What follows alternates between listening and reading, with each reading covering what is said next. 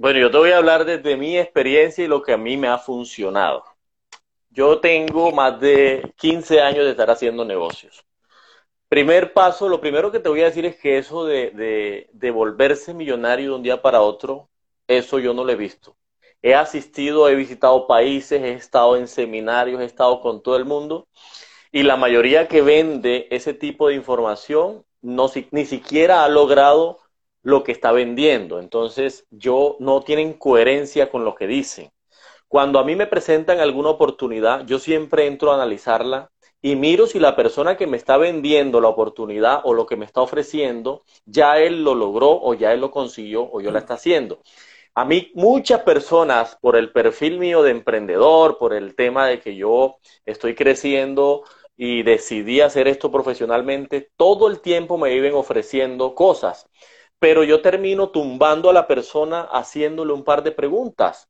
Y la primera pregunta que le hago a este negocio, ¿tú lo construiste? ¿Esto es tuyo? Me dicen, no, yo trabajo con un equipo de trabajo. ¿Cuál es el perfil tuyo en ese equipo de trabajo? No, yo estoy siendo intermediario. Y entonces empieza a desboronarse esa figura que ellos empezaron a tener. Primero, la riqueza rápida no existe. Segundo, que cuando yo voy a hacer un negocio, lo primero que tengo en cuenta es quién está detrás del negocio. Y para nadie es un secreto que los negocios se basan en algo que se llama confianza. Si yo hago un negocio contigo es porque yo confío en ti.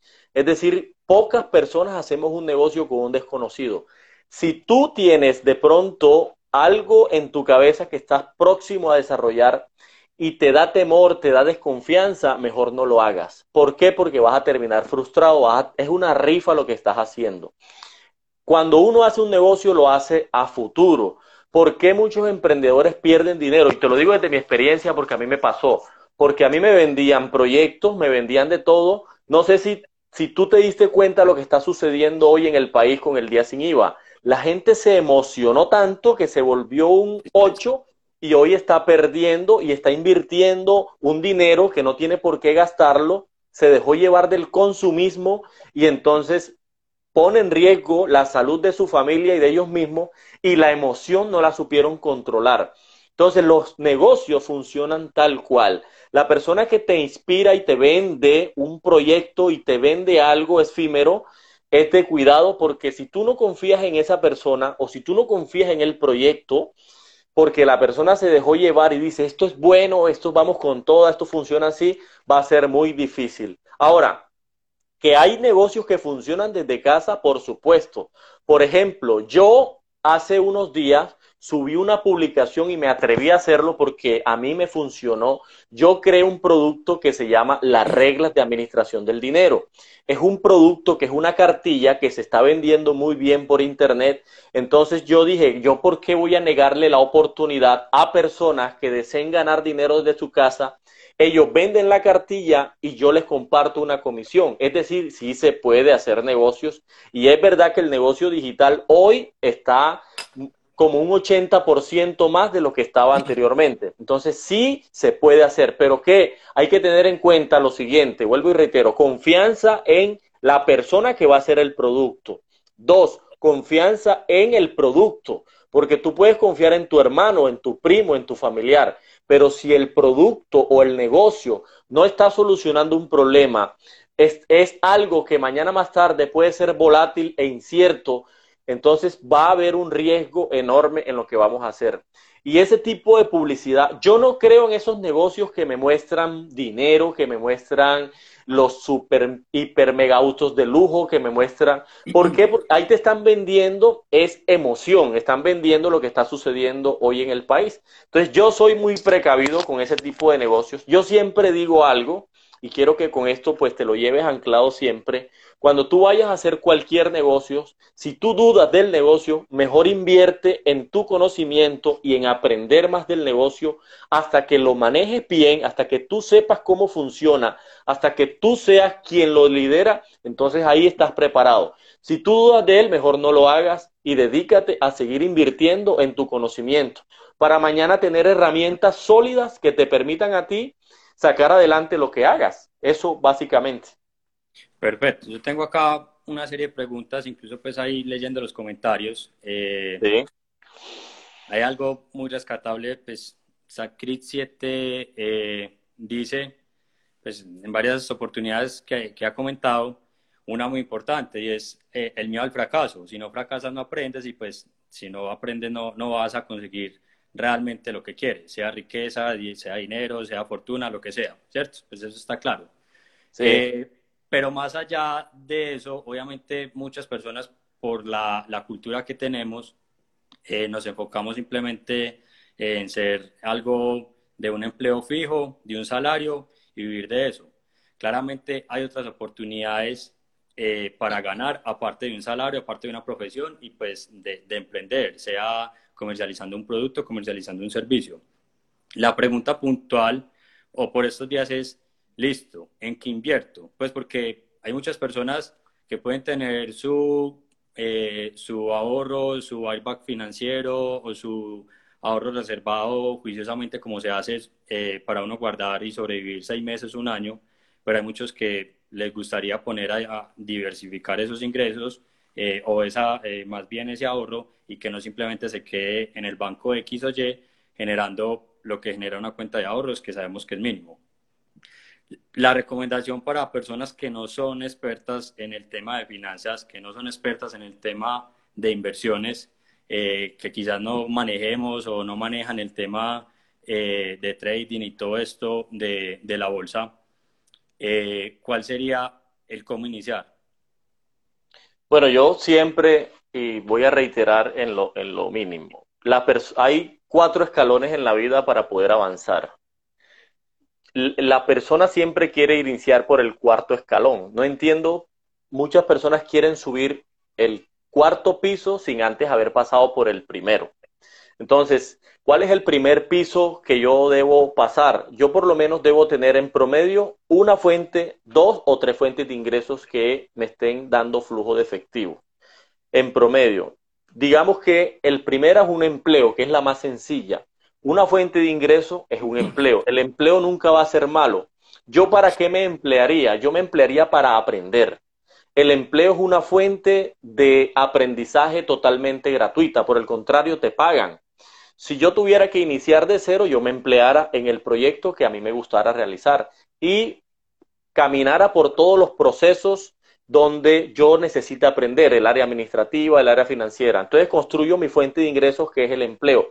Luego doy un siguiente paso y, ahí voy hablando de los, de los escalones. En el siguiente paso yo tengo que saber administrar el dinero que me estoy ganando con el empleo o con la fuente de ingreso que tengo adicional. Y luego de eso yo tengo que aprender a ir colocando poco a poco mi dinero a trabajar. Entonces, ¿por qué yo tendría que invertir afuera en un mercado desconocido, en un mercado que yo no tengo ni idea cómo funciona, que yo no tengo el control? Sí, mira, grábate esto en tu cabeza. Todas las inversiones que tú vayas a hacer, absolutamente todas, quien debe tener el control de ese dinero eres tú. Si el control del dinero lo tiene otra persona, llámese la bolsa de valores, llámese un especulador, llámese un criptomonedas, llámese una red de mercadeo, si tú no tienes el control de ese dinero, tienes un alto riesgo de que se pueda perder. Más bien, tú encárgate del poquito dinero o el mucho dinero que tengas, hacerlo en inversiones efectivas. ¿Qué sería una inversión efectiva hoy? Comprar un producto que a mí me encante, por ejemplo, si a mí me, me gustara el tema de la psicología, te voy a poner un ejemplo particular, el tema de la psicología, el tema de, de ayudar a parejas, yo invirtiera en un producto digital para consumirlo yo, para aprender de él, para saber de qué se trata y luego ese mismo producto empezar a comercializarlo a las personas que yo considero le pueden servir, a mi nicho de mercado cerquita y voy a generar ingresos diarios. Se pueden generar 100, 200, 500 dólares por día. Muy sencillo, con infoproductos. Entonces, ¿yo para qué voy a ir a depositar un dinero en un mercado global donde es muy inestable, donde yo no tengo el control y que mis finanzas pueden estar desboronándose? Entonces, yo mejor le apuntaría a tener mayor control siempre de mi dinero. Entonces, eh, ahí creo que me pude hacer entender con la pregunta que me hiciste. Total. Eh, digamos que cuando uno va a hacer una inversión, uno sabe, pues claramente, eh, para los que quieren algo seguro, van a un banco pues, colombiano o cooperativas financieras, un CDT a un plazo de tres meses y le da X eh, interés, ¿cierto? Esa es como la más fácil, la más tradicional, la que utilizan nuestros abuelos, tíos y, bueno, eh, la tradicional. La que nos enseñaron. exacto, la que nos enseñaron y la que nos siguen eh, vendiendo. Hoy en día, eh, por la diversificación de mercados y por el alcance que tenemos de, tener cuentas en otros países, de tener inversiones en bolsa o, o, de actuar con un broker o estas compañías que invierten por nosotros, podemos llegar más fácil a eso. Sí cuáles son los requisitos, digamos, como cuál, ahorita lo mencionabas, que uno tiene que tener la seguridad del dinero, pues que uno sepa dónde está. ¿Qué sería importante de tener en cuenta para uno solicitar o preguntar o tener eh, en base para poder realizar eso? Es decir, oh, yo tengo, eh, bueno, un caso particular también que pasó esta semana, hay una eh, cierta empresa que pues hace sus inversiones, entonces dice, invierte 500 dólares y al final de X tiempo tienes X cantidad, ¿cierto? Al momento de decir, bueno, ¿qué me ofrece o qué es o qué garantía tengo? Porque si vos vas a un banco colombiano, te entregan un certificado eh, pues con sus sellos y sus cosas. Para uno hacerlo por un medio digital, ¿cuál es la garantía real para uno tener control de eso? Volvemos al mismo tema. Primero, yo tengo que haber investigado y tengo que tener confianza en lo que voy a hacer, en la persona que voy a hacer. Segundo, vuelvo y reitero, yo tengo que entender qué es lo que voy a hacer. De lo contrario, estoy entregando mis hijos. Para mí, y esta es otra ancla que quiero que te lleves, para mí el dinero los, lo amo más que a mis hijos y por lo tanto tengo que cuidarlo más que a mis propios hijos. Entonces, yo a mis hijos no se lo entrego a un desconocido. Si yo le estoy entregando mis hijos a un desconocido, es porque yo no sé criarlos y porque no me siento competente para hacerlo. Y ahí voy a responder una pregunta de alguien que está preguntando que si primero es la educación, obvio, la primera inversión que se debe hacer es en educación financiera. La segunda es en educación financiera. La tercera es en educación financiera el hambre de la educación financiera te va a dar a ti inteligencia para que tú aprendas el arte de todo el dinero que llegue, no tener que ir a soltarlo a un desconocido. Ahora, para responderte la pregunta, en caso de que tú quieras aplicarlo, nosotros tenemos que convertirnos en los bancos. Cada vez que yo voy a colocar dinero a trabajar, yo me coloco en los zapatos del banco. Entonces, ¿qué hace un banco cuando yo le voy a pedir dinero prestado? O le voy a colocar dinero en un CDT, dinero a trabajar, el banco eh, me pide, yo le digo, banco, necesito tu dinero, entonces el banco me dice, muéstreme qué garantías me ofrece usted, me pide hasta, me pide movimientos financieros, me pide extractos bancarios, me pide garantía hipotecaria, me pide codeudores, me pide eh, de toda clase de documentos. Ahora, nosotros, ¿por qué? Si vamos a también a poner dinero a trabajar, no exigimos ese tipo de garantías también y colocamos el dinero dejándonos llevar de, humo y cuando viene a ver, no es que se perdió el dinero y tú no leíste la letra menuda, no tenemos cómo pagarlo, entonces vuelvo y reitero, no coloques el dinero en donde tú no entiendes, en donde no te genera confianza, en donde si te se presenta la mínima duda, no lo hagas. ¿Por qué? Porque es que es tuyo, son tus hijos. No se lo entregues a un particular a que lo críe. Aprende a criarlos tú. Si tú dices, yo tengo dinero y me urge invertir, entonces sin miedo invierte en ti. Compra seminarios, compra talleres, no importa que la plata se te acabe, pero tu cabeza, tu cerebro está llenándose de información y como consecuencia mañana vas a tener mucho dinero en tu bolsillo. Entonces, las garantías obviamente siempre deben ser reales y por escrito. Y si hay otras personas que están invirtiendo, soportes, mirar a ver testimonios, eh, cuáles sucursales físicas tienen, dónde puedo acudir en caso de, eh, en fin, todo lo que tú puedas tener pleno para que la inversión sea más segura de lo que tú piensas hacer. Perfecto. Eh, bueno, entonces ya eh, dándole como un molde a esto, ya que considero que se crearon como unas eh, bases sólidas o algo muy, muy importante y pues que coincidimos en varios que es, bueno, la educación, tener conocimiento, obviamente no entregar la plata a cualquier persona, no creer en, en dinero fácil que en cuestión de una semana, no dejarse llevar por la emoción al ver videos y fotos eh, de bajos de billetes, de carros y de relojes. Mm, ¿Cuál es el primer paso para una persona llegar a ese momento de invertir? Eh, me refiero a lo que te preguntaba ahorita, que ya lo tenemos como algo que nos dé mucha seguridad, pero que vos digas como la recomendación ideal para una persona que quiere invertir con X cantidad de dinero, pues hablando en Colombia, digamos, un millón de pesos, algo así, lo mejor es que empiece por un CDT o empiece a buscar información de eh, rentas fijas o se meta con rentas variables. ¿Qué es lo mejor para llegar a ese nivel? Bueno, si yo, si yo, yo soy rentista de capital, yo recojo dinero y lo coloco a trabajar. Las personas ganan dinero conmigo, yo gano dinero con ellos, etcétera. Digamos que yo tengo tres mil, cinco mil dólares, o aquí hablando en Colombia, un millón de pesos, dos millones de pesos. Y yo voy a volver a capitalizarme. Lo primero que yo haría, en lugar de invertirle en, en CDTs, porque el CDT, la tasa de retorno es muy bajita, para nadie es un secreto que hay una letra menuda que poca persona lee, y es que cuando tú inviertes en un CDT, te hacen un descuento cuando te van a devolver el dinero por gastos de administración. O sea que ese 0.6% anual se convierte en absolutamente nada. Ganas un poco de dinero, está el dinero, eso es cuando uno invierte muy a la segura. Otro tipo de inversión es invertir a largo plazo. Entonces, no le veo sentido si yo estoy comenzando en el tema de las inversiones, hacer una inversión a largo plazo, yo no le encuentro sentido porque yo lo que necesito es tener flujo de efectivo y capitalizarme.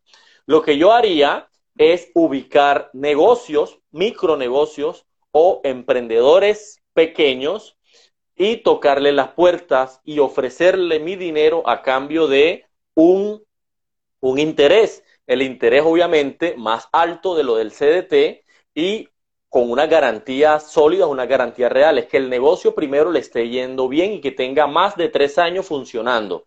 No le prestes a un negocio que esté comenzando, porque tú no sabes si va a funcionar. O me fuera a, colocar mi dinero a trabajar con una garantía que puede ser un pagaré o una letra de cambio, estamos hablando aquí, y yo colocaría mi dinero a trabajar a empleados de estrato 4 o estrato 5. Y les prestaría, por ejemplo, en vez de prestarle un millón de pesos a una sola persona, le prestaría 200 mil pesos a cinco personas.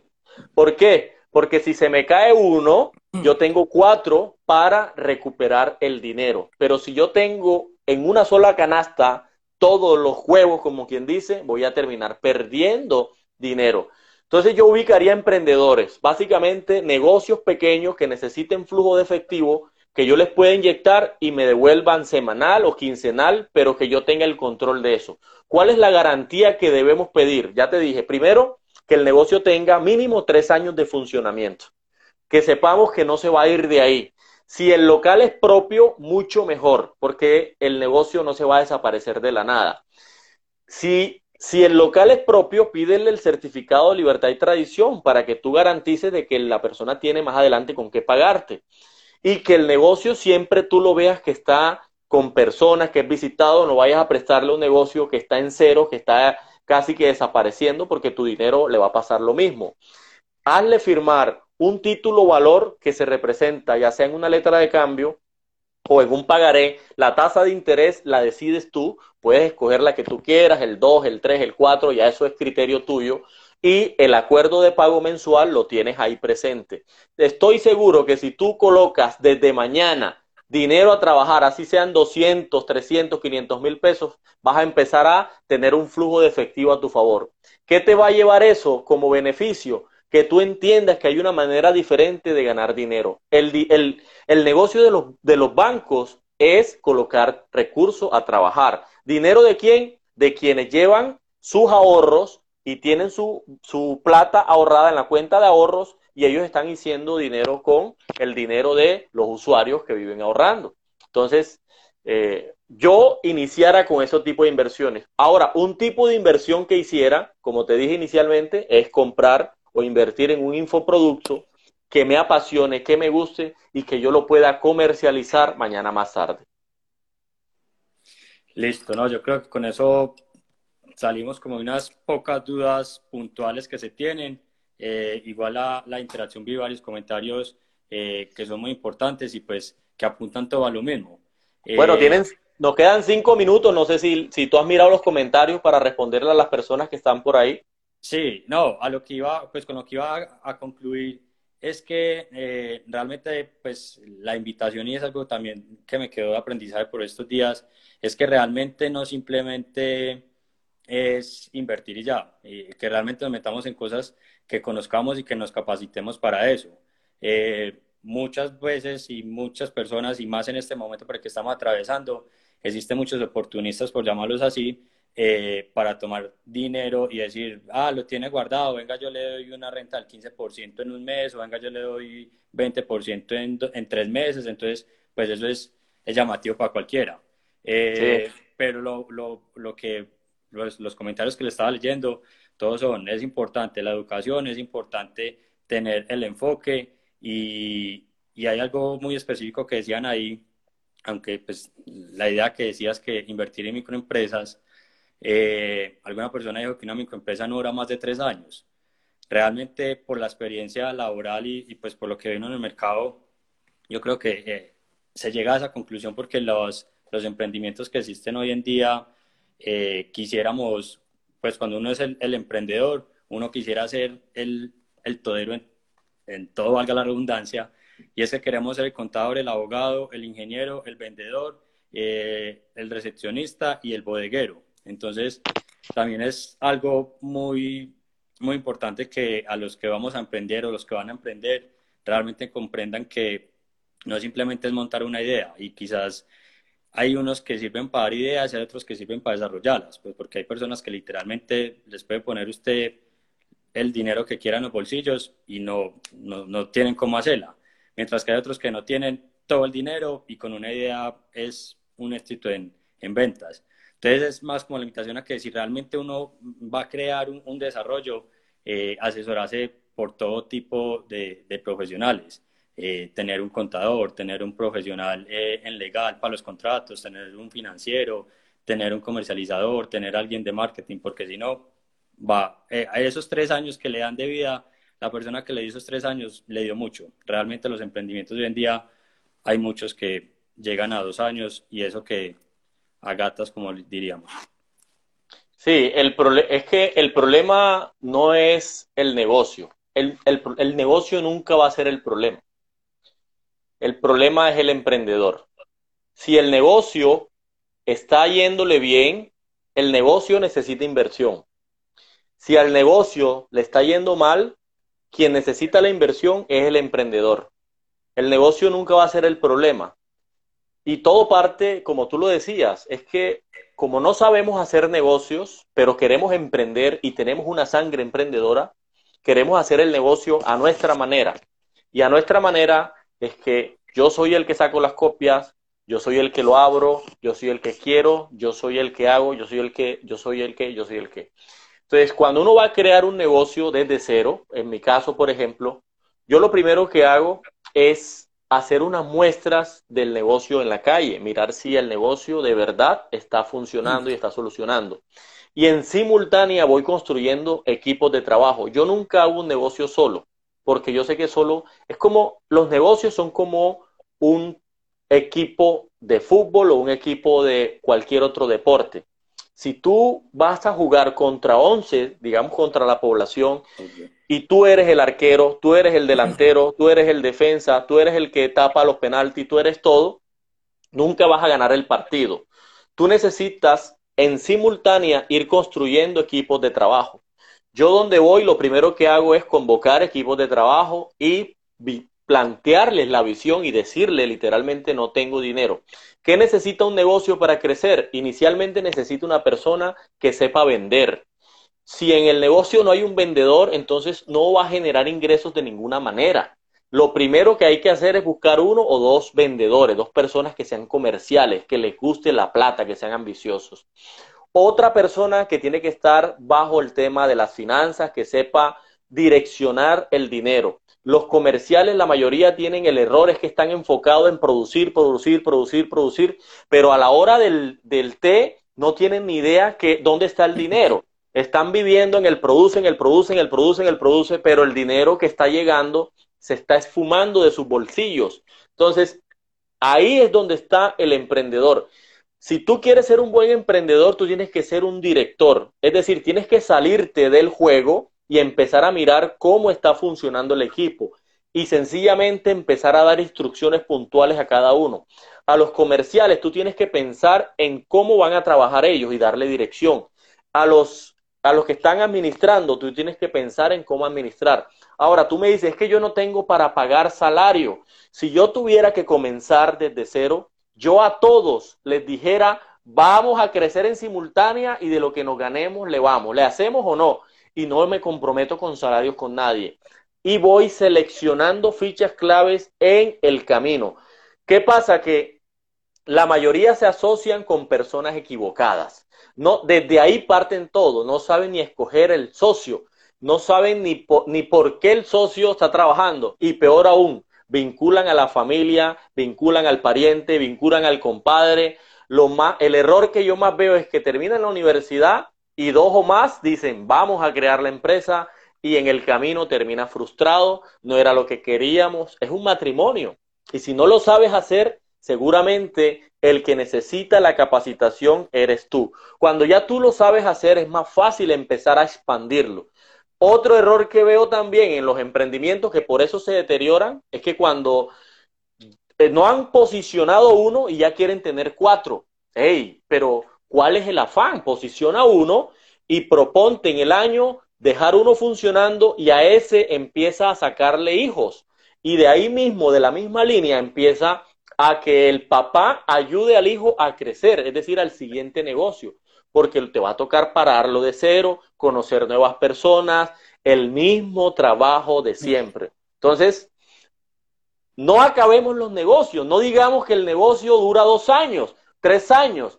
El que no sabe hacerlo es el emprendedor. Yo arranqué un proyecto hace diez años y todavía lo tengo de pie. Arranqué uno hace seis años y lo tengo de pie. Ahora, esto que estoy iniciando, que hace tres meses, yo lo tengo de pie y va a durar mucho tiempo. ¿Por qué? Porque ya lo sé hacer. Cuando tú aprendes a hacer la estructura de algo, es más fácil volverlo a construir, es más sencillo.